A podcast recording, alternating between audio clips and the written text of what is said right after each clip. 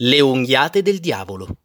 Sulla fiancata nord del Duomo di Pisa, quella che si affaccia sul Camposanto, su un blocco di marmo di Carrara all'altezza dello sguardo ci sono dei fori, una lunga serie di fori verticali al margine destro del blocco.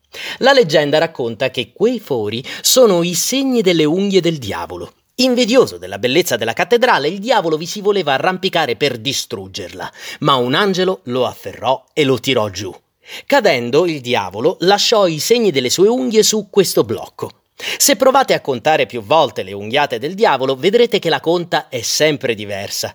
Non so se si tratti di un sortilegio o del fatto che i buchi sono veramente tanti e così ravvicinati da rendere quasi impossibile il non imbrogliarsi. Fatto sta che gli studenti pisani che devono sostenere la maturità per i cento giorni precedenti l'esame vanno in Piazza dei Miracoli, la piazza dove appunto sorge il Duomo, e praticano una serie di rituali scaramantici, tra cui uno è appunto quello della conta delle unghiate.